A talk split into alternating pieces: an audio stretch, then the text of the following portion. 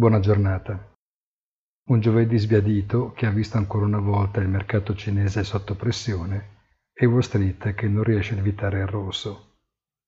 Poche le notizie sul fronte macro e di lettura contrastata e i movimenti sulle diverse asset class restano divaghi.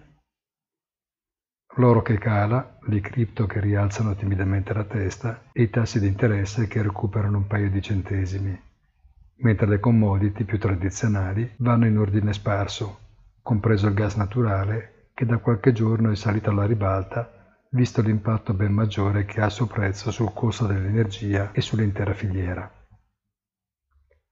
Oggi si vedrà se anche l'inflazione europea conferma quanto avvenuto negli Stati Uniti, ma poco importa considerato il chiaro messaggio scandito dalla Lagarde e ribadito solo qualche giorno fa da Isabel Schnabel, membro esecutivo della BCE.